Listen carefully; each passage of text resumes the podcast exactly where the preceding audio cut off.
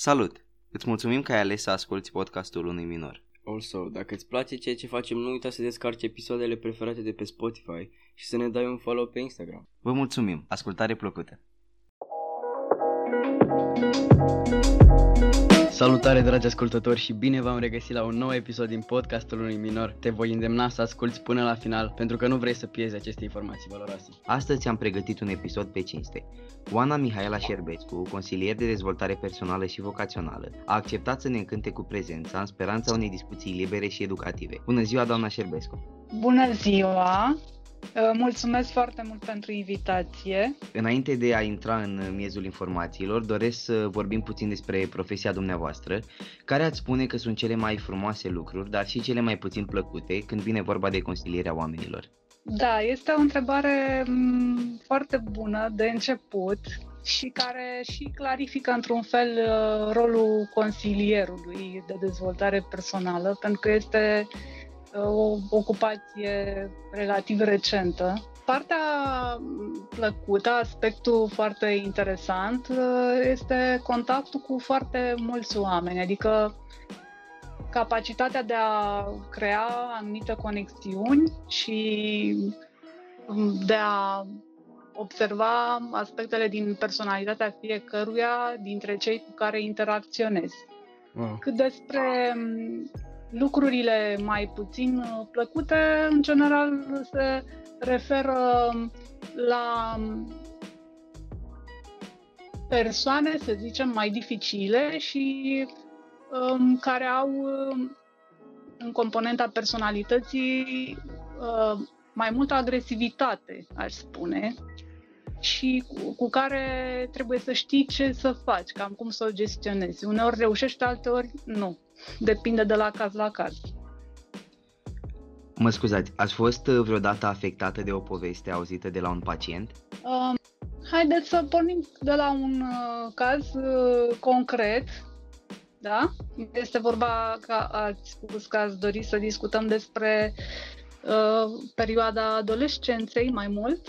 Este vorba despre cazul unui uh, băiat din zona Moldova Uh, care a crescut într-un uh, mediu mai toxic, uh, părinții, tatăl alcoolic, mama casnică, iar la liceu, însă făcea parte din, dintr-un grup de persoane care mai mult pierdeau timpul sau petreceau da. uh, vreme mult prin discoteci sau aveau tot felul de preocupări care mai uh, putem spune că se mai abăteau de la conduita socială da.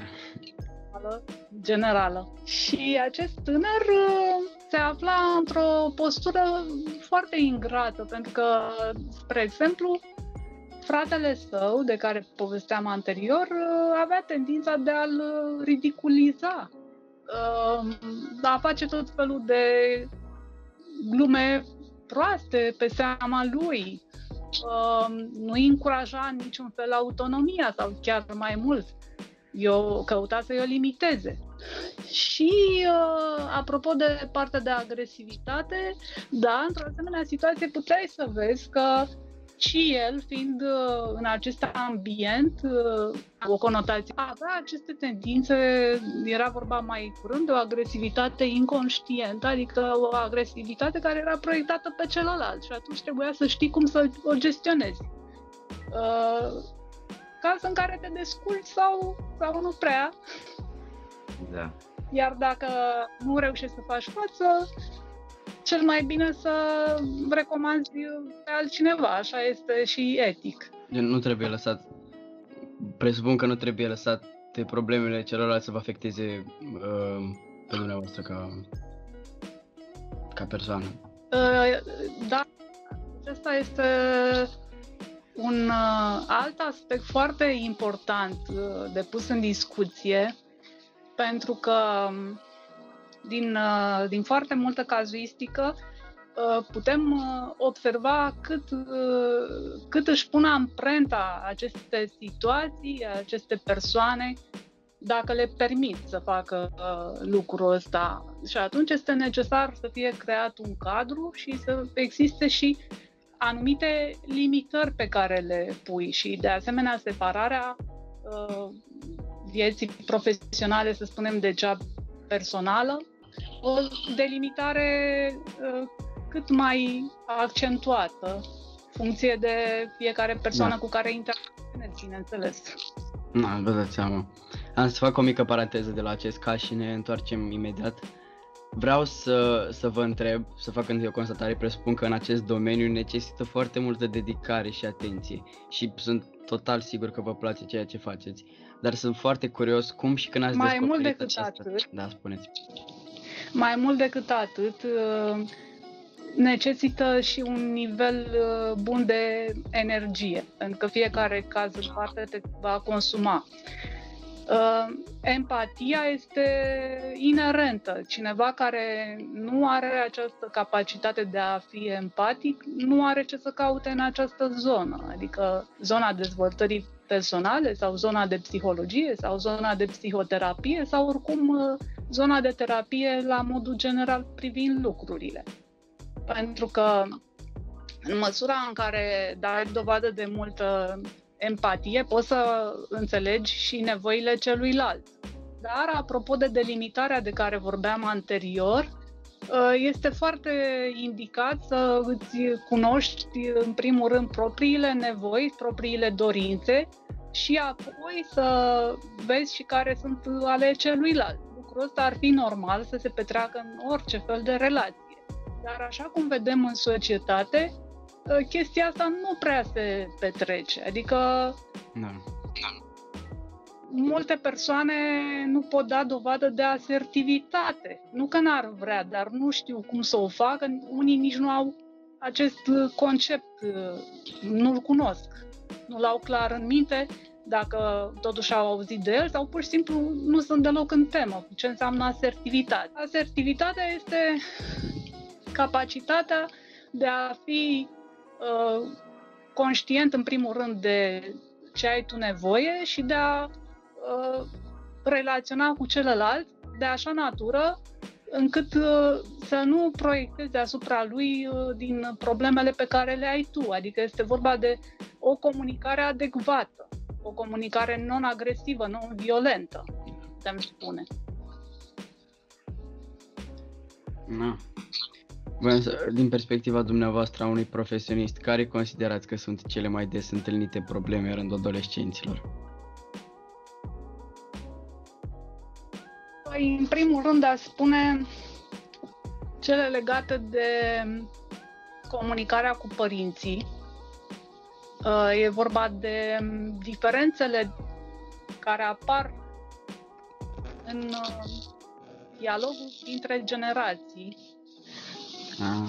Pentru că fiecare categorie, tinerii, părinții, dacă e să-i spunem așa, să-i punem în două categorii, vin cu propria viziune. Ori noi ne găsim deja într-o epocă, în secol 21, în care tehnologia a avansat extraordinar de mult, poate mai mult decât uh, ce vedem noi, adică ce e la nivelul uh, prezentat, cunoscut de noi, dar, pe de altă parte, omul, ca ființă, a rămas uh, relativ același, adică schimbări majore în uh, funcționarea omului nu prea sunt și atunci există un decalaj din ce în ce mai mare între nivelul emoțional al omului și uh, modul cât a avansat tehnologia pe de altă parte întrebarea ar fi cum putem să facem să le împăcăm.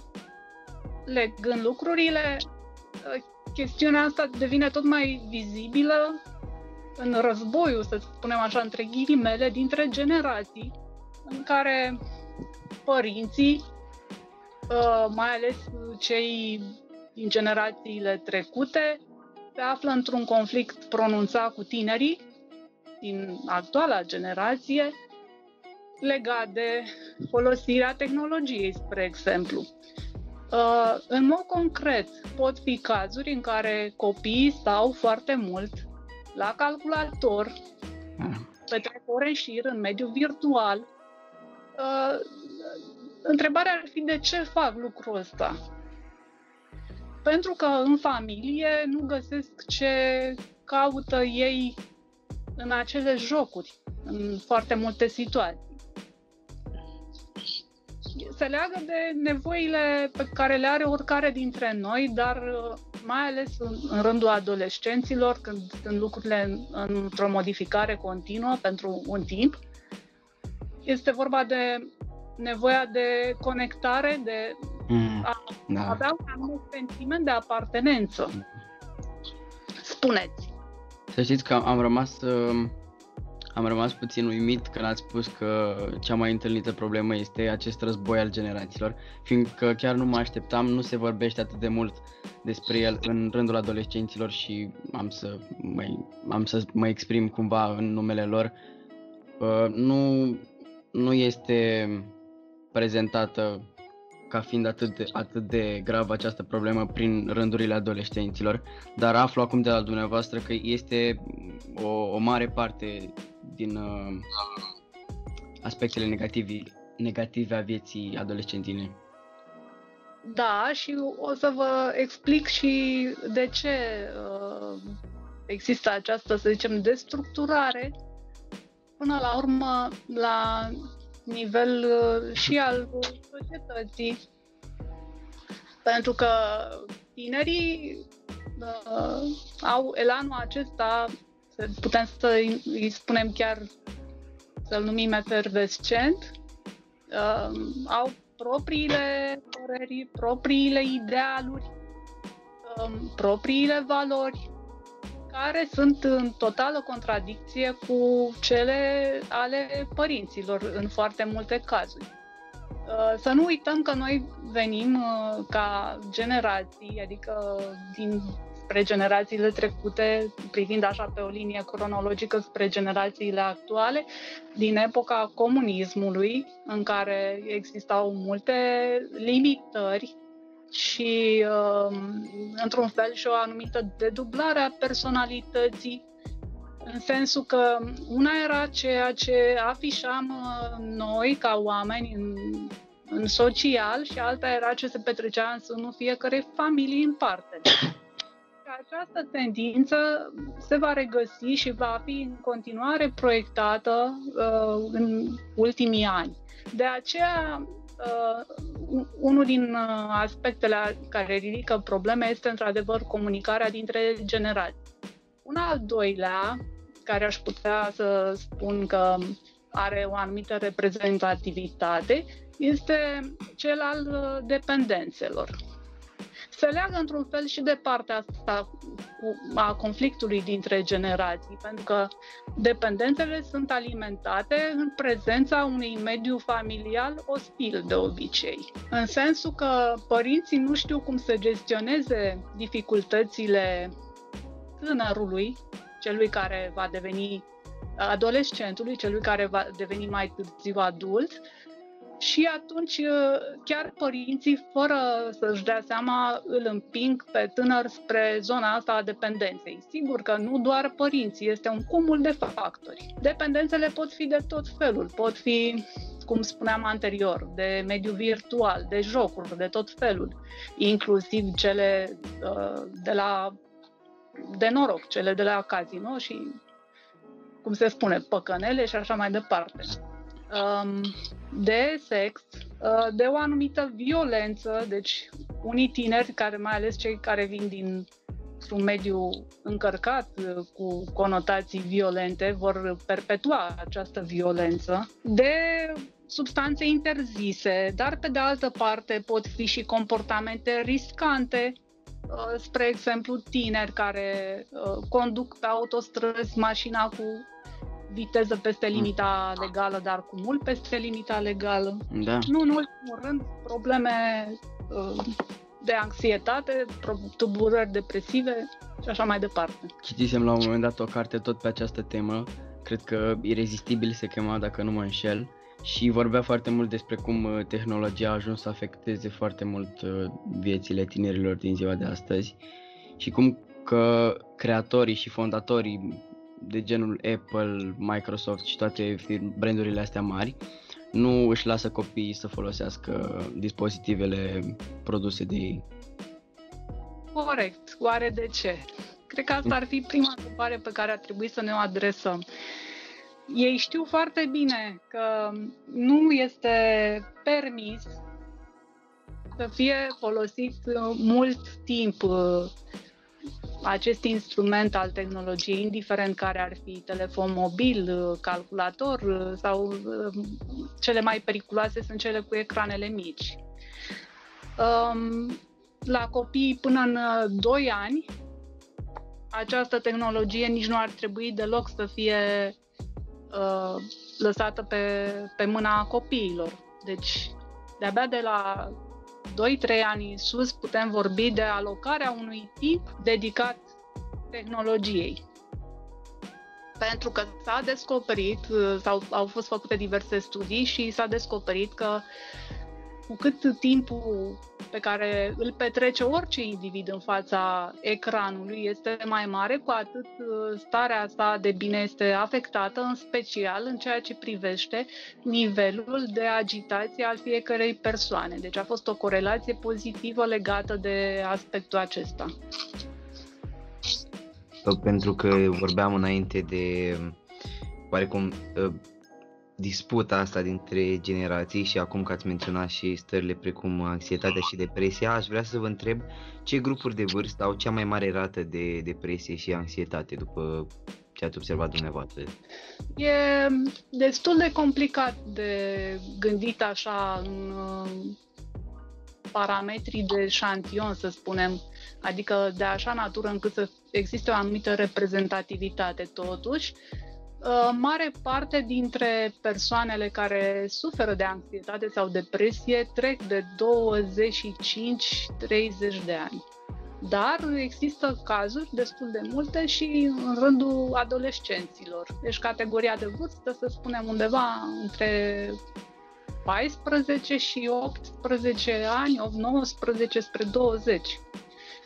Chiar un caz recent al unei tinere din Iași, un caz foarte interesant în care această tânără cu potențial intelectual foarte bun, dar din păcate aflată într-un mediu viciat și acasă, deci și structura familiei, cât și la școală, unde era supusă fenomenului de hărțuire sau cum se mai spune bullying. Uh, fata respectivă treptat a căzut într-o stare de depresie uh, pentru că nu găsea nici acasă susținerea de care avea ea nevoie. Deci era într-un mediu școlar nepotrivit, uh, în care tot așa, ca și în cazul anterior pe care l-am menționat, al băiatului din Moldova, nu reușea să se integreze în colectivul respectiv și întâmpina tot felul de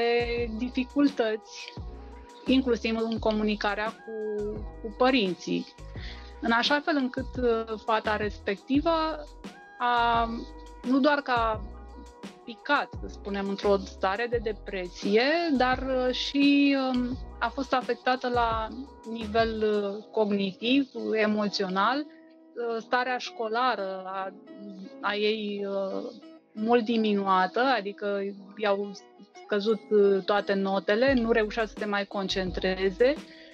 Um, apropo de manifestări ale depresiei și aspecte de acest tip, nu reușea să mm, mai uh, studieze materiale așa cum s-ar cuveni și riscul la un asemenea tip de persoană care uh, nu are susținere de, din nicio parte este de a se cufunda tot mai mult în, ori în lumea depresiei, ori în lumea jocului. Dar cele două sunt practic conectate, depresia și jocul.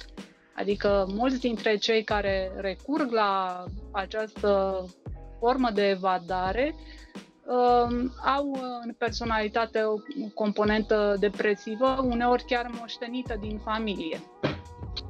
Din ce, din ce ați povestit dumneavoastră, observ că este chiar vital, aș putea spune, uh, modul în care se relaționează în cadrul familiei și în cadrul, în general, în cadrul familiei. Foarte adevărat, pentru că mulți tineri nu au parte de un mediu pozitiv. Spre exemplu, uh, această fată avea tatăl alcoolic și uh, mama uh, făcea curățenie pe la scări de blocuri și uh, nu e atât vorba de nivelul să spunem, de cultură sau uh, de civilizație al persoanelor, adică să nu pornim de la o prejudecată legat de ocupațiile oricui, dar e vorba de un anumit ambient uh, care, în care ea nu găsea înțelegerea de care avea nevoie, adică nevoile, dorințele sale rămâneau uh, neîmplinite, nesatisfăcute în mod constant. Uh, pentru persoanele care trec prin aceste stări, cum ați menționat și fata, uh, ați menționat și cazul fetei dinainte, um, care sunt lucrurile pe care ei le pot face ca să-și îmbunătățească situația? Mulți tineri și chiar și mulți adulți uh, au ca ideal soluțiile peste noapte. Experiența dovedește că așa ceva nu este posibil, dar pot ajuta foarte mult încurajările. Adică, în primul rând, au nevoie să-și creeze um, un uh, mediu de susținere în afara familiei, dacă nu reușesc să îl aibă în cadrul ei. Dar aceste persoane au, în general, dificultăți de relaționare nu doar în familie, pentru că familia este prima colectivitate, prima microcolectivitate, ori dacă acolo nu reușești să înveți să relaționezi, atunci te, te vei afla în această imposibilitate și în alte grupuri. Adică este o tendință de a se generaliza ceea ce ai învățat sau n-ai învățat în nucleul familiei. Pe de altă parte, soluții există, dar numai în pași mici. În sensul că persoana sau persoanele care sunt afectate de depresie, anxietate sau alte tipuri de tulburări, dincolo de a contacta un specialist, adică mă refer ce ar putea face pe cont propriu, ar fi să își canalizeze energia spre lucrurile mărunte, aspecte pozitive cu care se întâlnesc în viața de zi cu zi. Uh, știu că sună așa un pic ca clișeu, um, dar dacă spunem totuși că o persoană are nevoie să se relaxeze, să aibă hobby-uri, uh, să facă ceva pentru sufletul ei, uh, să iasă chiar și în parc, dacă nu are prieteni, poate să meargă în diverse zone de unde să se lase inspirate. Îmi vine ideea de expoziții. Există atâtea muzee, atâtea... Uh, sunt din vreme în vreme deschise expoziții de pictură, de artă în general.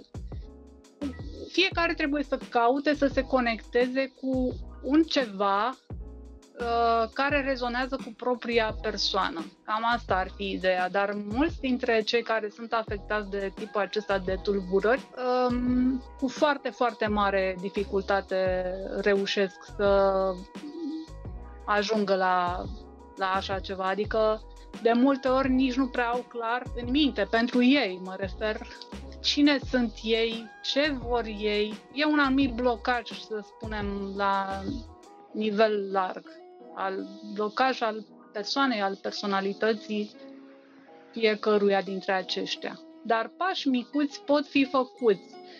Uh, auzim de multe ori ideea asta de a fi recunoscător pentru ceea ce ai, de a căuta să îți optimizezi și să folosești uh, părți din tine care sunt uh, viabile, părți care sunt sănătoase. E vorba într-un fel și de un anumit uh, blocaj pe care îl întâmpină legat de a, a avea clare în minte aspecte legate de maturizarea emoțională, pentru că vom observa că viața fiecărui individ nu e o regulă, dar asta e o tendință, va fi cu atât mai bună cu cât uh, nivelul său de maturitate este mai, mai ridicat. Um, aș dori să vă întreb acum Uh, pentru că uh, situația pe care urmează să vă propun este foarte, foarte întâlnită din câte am auzit întrucât uh, depresia și anxietatea sunt stări prin care aproape toți am trecut sau trecem, cum pot cei care stau în aceeași casă, apartamente, tâc, în aceeași locuință, cu o persoană care suferă să-i ajute? Cum am putea noi, uh, ca bystanderi, ca oameni care privesc totul din exterior, să-i ajutăm pe cei care trec prin uh, aceste încercări? Excelent punct de vedere, pentru că mulți Uh, nici măcar nu se gândesc, nu iau în calcul uh, chestia asta sau uh, o vor lua, însă atunci când este foarte târziu. Um, cum putem să-i ajutăm? Putem să încercăm să creăm o conectare cu ei, să fim mai apropiați. Uh, o abordare de tipul uh, tu trebuie să indiferent ce ar fi acel trebuie să, indiferent, repet, de ce ar fi acel trebuie să, adică trebuie să înveți, trebuie să um, ieși, că sunt părinți care le spun părinților, stai prea mult cu nasul în cărți, tu trebuie să ieși, dar poate acel copil nu simte nevoia de, de a face lucrul ăsta, adică este o impunere, este o forțare, a lui de a face ceva cu care el nu prea uh, rezonează, nu simte să facă lucrul ăla. Deci ar trebui evitată orice asemenea abordare care de fapt devine contraproductivă. Foarte mulți părinți ajung din prisma experienței lor și în măsura în care își lămuresc chestia asta să își dea seama că este o abordare total ineficientă, aceea de a căuta să impui valorile tale unei persoane, de a veni cu tot felul de amenințări, șantaj, uneori chiar emoțional, tot felul de limitări. Uh, eu nu mă refer la limitările pe care ar trebui fiecare familie să le aibă cu oricare dintre membrii ei, adică setarea unor parametri în interacțiune, ci mă refer la acele limitări care au o amploare exagerată în cadrul familiei. De tipul, uh, tu nu mai ai absolut deloc acces timp de nu știu, o lună la calculator sau pe telefon. Tocmai asta îi va arunca, să folosim așa un termen colocvial, o exprimare de acest fel, îi va arunca în brațele altor tentații. Și tentațiile sunt după colț, cum se spune. Am observat că în ultima vreme lumea devine din ce în ce mai sinceră și mai deschisă cu aceste stări și aceste trăiri pe care le au și fapt ce mă bucură foarte mult, fiindcă înseamnă că putem colabora mai mulți pentru eliminarea acestor stări, să spun așa. Dar în același timp este mult mai ușor de constatat, zic este mult mai ușor de constatat numărul mare de persoane care experimentează. Da, da, înțelegi. Este foarte interesant, uh, dar este pe de altă parte și riscant.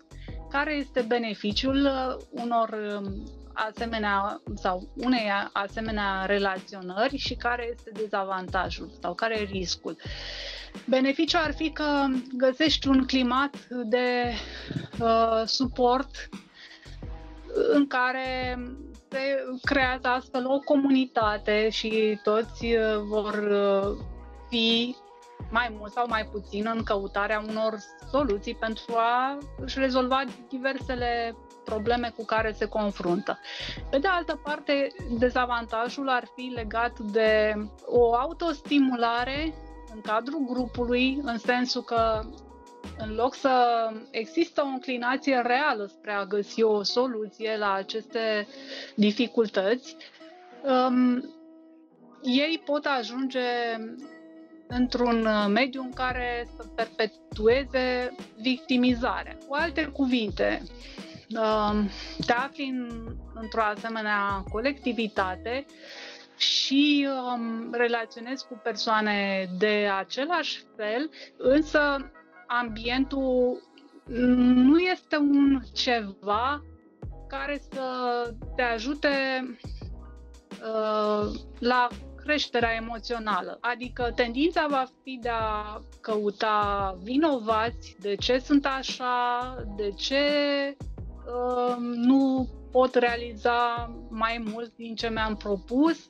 în loc să fie canalizați spre a găsi rezolvări și uh, modalități concrete de a planifica uh, atingerea unor obiective pe care le au. E foarte șocant când te gândești ce lucruri declanșează aceste stări și, mm, nu știu, eu stau și mă gândesc la social media mai ales, în care fiecare persoană își expune o, o viață alternativă, o, o altă realitate, cumva viața perfectă și o expune și ceilalți o iau de bună și compară cu viața lor și automat mm, ajung să aibă un grad de nefericire. E un punct de vedere foarte interesant, în sensul că include în el, cum ați precizat, comparația, compara.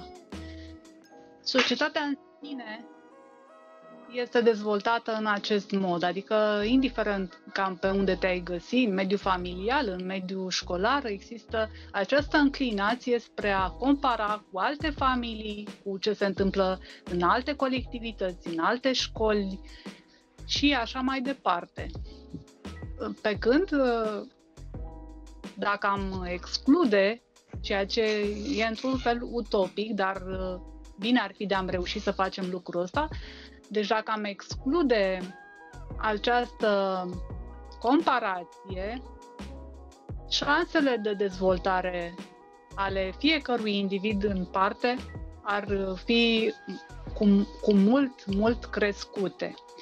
Părinții în ultimii ani, cei care sunt preocupați mai mult de parenting, de noțiunea de parenting și de cum ar putea să fie ei ca părinți mai buni, mai înțelegători, să-și dezvolte capacitățile de, a, de empatie, de a comunica și așa mai departe, părinții uh, au uh, început să priceapă în ultimii ani uh, că e o limitare dată de această comparație și atunci uh, mulți dintre ei în uh, rândul familiilor respective Uh, scot din ecuație această comparație.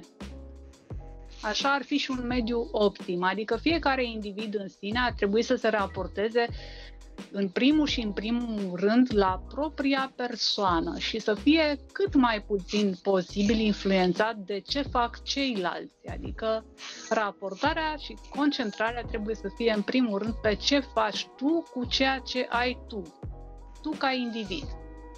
Aveți vreun, sfat, vreun sfat și pentru noi și pentru ascultători pentru ca să învățăm să nu ne mai comparăm cu cei din jur sau să nu fim afectați atât de tare de părerile celorlalți? Păi, uh, probabil că o să fie un uh, sfat uh, care poate să pară așa un, pis, un pic împins în derizoriu, dar soluția bună pe care o propun uh, este accesul cât mai limitat la, în primul rând, la televizoare, la mediul media în general, a căuta uh, și a găsi surse uh, de inspirație, surse pentru dezvoltarea personală în mediul online care este plin de asemenea tipuri de resurse și ați canaliza energia spre acestea în detrimentul, sau nu e corect spus în detrimentul, dar nu știu, nu vine acum o altă formulare mai potrivită. Um, sau versus um, mass media și tot ce se întâmplă în acest mediu care va, va tinde să tragă în jos personalitatea individului fiecăruia în parte dacă acea, acea persoană dă voie ca lucrul ăsta să se întâmple, bineînțeles.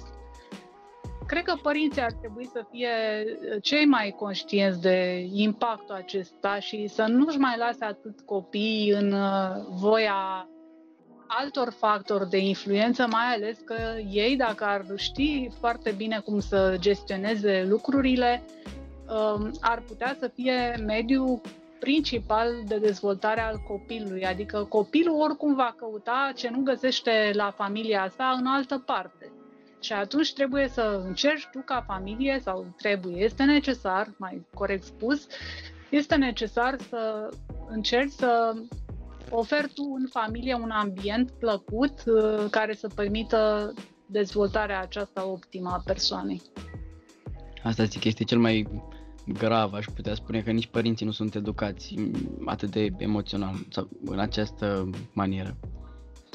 Da, și unii dintre ei nici nu sunt interesați, dacă e să fim cinstiți, adică sunt situații și situații. Părinții de obicei, dacă apelează la diversi specialiști, o fac uh, atunci când uh, în două ipostazi, din ce am observat.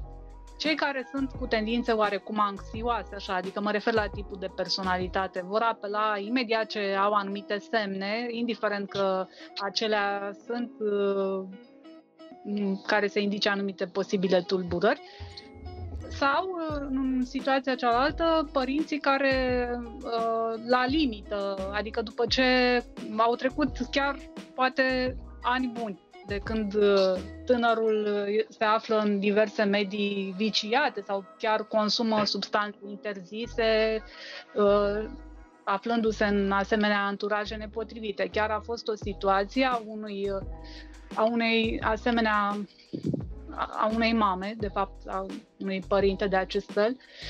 Și, uh, din nefericire, acel uh, copil uh, a avut un sfârșit tragic, fiind cooptat într-un anturaj nefast. De asta cred că trebuie să avem și grijă la compania pe care ne o ținem și compania pe care o avem și știu că eu când m-am documentat pentru acest episod am uh, văzut, am mai citit și am dat peste, dacă pot zic așa, am dat peste niște sfaturi și unul era că să te bucuri de lucrurile mici de zi cu zi. Și aș vrea să vă întreb dacă dumneavoastră aveți, uh, sunteți de aceeași părere. Da, este ceea ce și aminteam uh, un pic mai devreme, a fi da. recunoscător da. pentru ceea ce ai în fiecare moment. Um, însă, unii dintre cei care se află în societate au nevoie, în primul rând, să învețe să fie recunoscători. Nu trebuie să uităm un lucru care câteodată devine foarte vizibil. Mulți adolescenți, mulți tineri provin uh, din, uh, din medii în care nu au fost lăsați uh, să devină independenți, autonomi ca personalitate. Și atunci tendința va fi de a nu se putea cunoaște, pentru că nu, nu sunt în contact, în primul rând, cu atât cu felul de a fi, dar cât și cu felul de a simți. Deci nu știu cu alte cuvinte emoțiile. Și atunci uh, apare un imens pericol, pe de o parte de a-și proiecta propriile stări asupra altora, iar un al doilea ar fi, deci pe de part, cealaltă parte, ar fi de a, a prelua din stările altora, pentru că, pentru că, așa cum spuneam, nu e, nu e clar definită ideea de limită. Deci a păstra o limită. Să ai o, o limită a ta uh, raportată la exterior, ar trebui să existe și o anumită flexibilitate, pentru că am mai întâlnit și cazul de personalități foarte rigide. Dar flexibilitatea aceasta trebuie să fie bine moderată atât de gândire cât și de simțire. Aș vrea să, aș vrea să vă întreb dacă se poate când uh, considerați că e cazul ca o persoană să meargă la un consilier slash psiholog pentru că mulți oameni se simt rău, dar uh, nu au impresia că nu e cazul ca să, ca să facă drum până acolo? Pot să vă spun din experiență că e un drum uh, anevoios pentru o parte dintre aceștia. Uh, unele persoane, mm, chiar de la primele indicii, vor fi tentate să uh, caute un alt mediu în care să se simtă mai bine, indiferent că ne raportăm la a-și forma alt grup de prieteni, la a avea alt tip de preocupări, uh, a apela la specialist și așa mai departe. Alții însă au în componenta personalității foarte pregnant uh, tendințe sau au anumite tendințe narcisiste și acestea vor împiedica foarte mult uh, a, la apela la tipul acesta de servicii. Aș vrea să mai notez uh, un aspect pe care îl găsesc ca fi important pentru ascultătorii noștri, apropo de energie, că nu trebuie să uităm că energia noastră merge spre zona de interes a fiecăruia. Adică acolo unde ne punem energia, acolo este și atenția noastră. Um, am acum o întrebare în legătură cu uh, diferiți pacienți, pentru că sunt unii oameni care preferă să nu știe sau preferă să nu fie conștienți de problemele pe care ei le au în acel moment și întrebarea mea este următoarea. Credeți că în unele situații este, este mai bine ca pacientul să nu știe în totalitate diagnosticul său? Cred că ar trebui făcută o anumită diferențiere. La psiholog sau la psihoterapeut, în general, e, raportându-ne la psihologul clinician sau Uh, câteodată chiar la psihiatru, acolo se dau diagnostice, acolo se fac evaluări strict uh, în acel cadru. În altă parte, poți doar să ai anumite puncte de reper și poți să înțelegi mai bine din ce se întâmplă cu o persoană, dar nu este deloc indicată punerea unei etichete. Însă, din ce am constatat, sunt uh, mulți doritori uh, în căutarea acestei, între ghilimele, etichete. Adică oamenii simt nevoia să plaseze acea tulburare într-un anumit sector și să îi oferă o denumire. Pentru aceștia va fi o modalitate, modalitate de a se calma. Deci, o da, știu ce au de mai bine, uh, pentru că au găsit, e ca un fel de mare joc de puzzle în care au impresia că au uh, pus piesele și au ajuns în final la rezolvarea lui. Dar lucrurile nu sunt chiar așa. Da, oarecum ei sunt uh, mulțumiți pentru că știu măcar de unde izvorăsc toate problemele astea.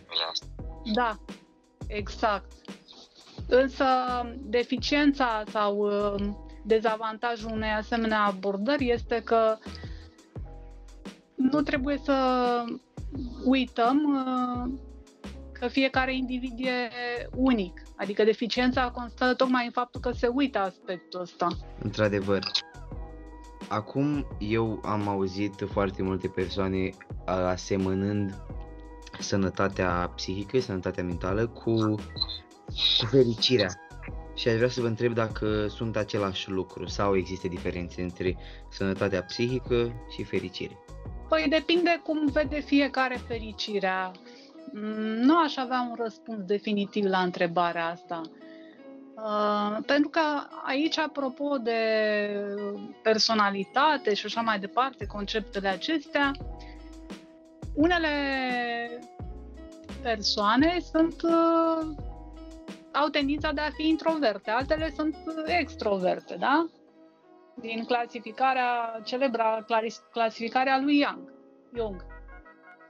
Și uh, fiecare are această raportare asta la fericire. Dacă pentru unii fericirea este în exterior, pentru ceilalți fericirea este în uh, interior. Și atunci, pentru unii va conta foarte mult starea de bine, deci tendința ar fi pentru persoanele introverte. Ele vor fi mai interesate de a se cunoaște mai mult pe sine, de a analiza mult lucrurile și așa mai departe, pe când cele extroverte vor fi mult mai canalizate spre exterior, spre ceilalți. Um, va exista poate chiar o anumită plăcere de a căuta și găsi vinovații în exterior, spre exemplu. Asta la extreme, bineînțeles. Pentru că ne apropiem oarecum de finalul uh, finalul acestui episod, aș vrea să vă întreb acum uh, ceva legat de lectură. Care ați spune dumneavoastră că este o carte de dezvoltare personală pe care dumneavoastră o recomandați? Oh, sunt uh, nenumărate. Puteți spune și mai multe dacă sunt mai multe. Eu am zis să mă rezum doar la una, dar dacă aveți mai multe idei. Da, foarte multe idei. Aproape orice carte din zona dezvoltării personale aduce un plus. Dar raportându-mă strict la părerea mea, pe care uh, doriți dumneavoastră să o aflați, orice carte a lui Irvin Yalom, asta în primul rând, da, orice carte a lui Irvin Yalom, în mod special recomand Minciuni pe canapea, Călătorie către sine, în care dumnealui descrie viața sa, tot parcursul cunoașterii de sine, dar și a celorlalți, activitatea profesională și multe altele. O altă carte foarte interesantă cu care am rezonat eu extraordinar de mult este Ora de intimitate. Este scrisă de Susan Paur. O altă carte frumoasă și utilă din care vei înțelege cum poți să-ți dezvolți mai mult nu doar personalitatea, ci și uh, trăsături de lider, bineînțeles lucrând mult cu tine și care ajută la înțelegerea procesului de psihoterapie este de ce este eficientă psihoterapia. E o carte foarte bună. Pentru unii este un pic mai uh, domeniu așa, un pic scrisă un, la un nivel mai de specialitate, dar e o carte extraordinară. Acum, dacă vreți recomandări legate de adolescenți, de tineri, da? Ca să dăm mai multe categorii de recomandări de lectură. Da. Atât pentru părinți, cât și pentru copii. Nu știți că insistăm, insist, scuzați că... Mai, mai repede. Scuzați-mă, scuzați-mă, vreți să repetați? Era cu delay, dar puteți să mai repetați o dată cartea. Păi care dintre ele? Uh, mai, asta de mai înainte. Cu ah. adolescenții. Cu... Da. Nevoile esențiale ale copiilor. E o carte pe care ar trebui să o citească oricine. În primul rând, uh, părinții adolescenților, dar și adulții și alte categorii de legat de anxietate pentru părinți, o lucrare foarte, foarte bună este cum înlăturăm anxietatea copiilor noștri. Este scrisă de Louis Ride. Sunt extraordinar de multe cărți care au apărut mai ales în ultimii ani. Sigur că nu avem cum să le citim pe toate. Ne aflăm, din păcate, în imposibilitatea de a lua contact cu toate, deci ce putem să oferim sunt repere fiecare va lua și va lectura cărțile cu care va rezona mai mult. Da, trebuie pus accentul foarte mult pe o lectură bună, fiindcă asta contribuie la dezvoltarea personalității extrem de mult. Este necesar să existe o filtrare nu doar a lecturilor, dar și a filmelor vizionate, a mediilor în care acești adolescenți s-ar putea afla. Ar fi o discuție teribil de lungă. Da, Din păcate, înțeleg că suntem la final. Dar poate mai avem ocazia cu alt... Așa Și cu acestea fiind spuse, noi considerăm că am putea încheia episodul aici. În primul rând, am vrea să-i mulțumim foarte mult uh, doamnei uh, Șerbescu pentru că a acceptat să, să ne încânte cu prezența la acest episod să ne împărtășească niște informații extrem de utile și nu pot să stresez destul cuvântul extrem. Noi vă mulțumim foarte mult. Vă mulțumesc și eu foarte mult pentru invitație. Am fost uh, puțin spus încântată, apropo de uh, termenul pe care l-ați uh, folosit uh, dumneavoastră. Am fost foarte încântată de această invitație și răspund cu drag și unei alte ocazii. Desigur, noi sperăm, uh, sperăm să fie și să colaborăm și pe viitor. Asta cu siguranță este o dorință de-a noastră și uh, vrem să le mulțumim și ascultătorilor care au stat până la final și care au auzit uh, tot ce a avut de spus doamna, doamna Șerbescu și cred că putem încheia. Noi vă mulțumim foarte mult pentru ascultare.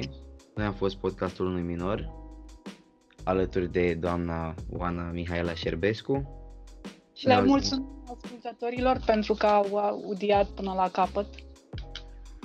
Și ne auzim data viitoare. Pa, pa!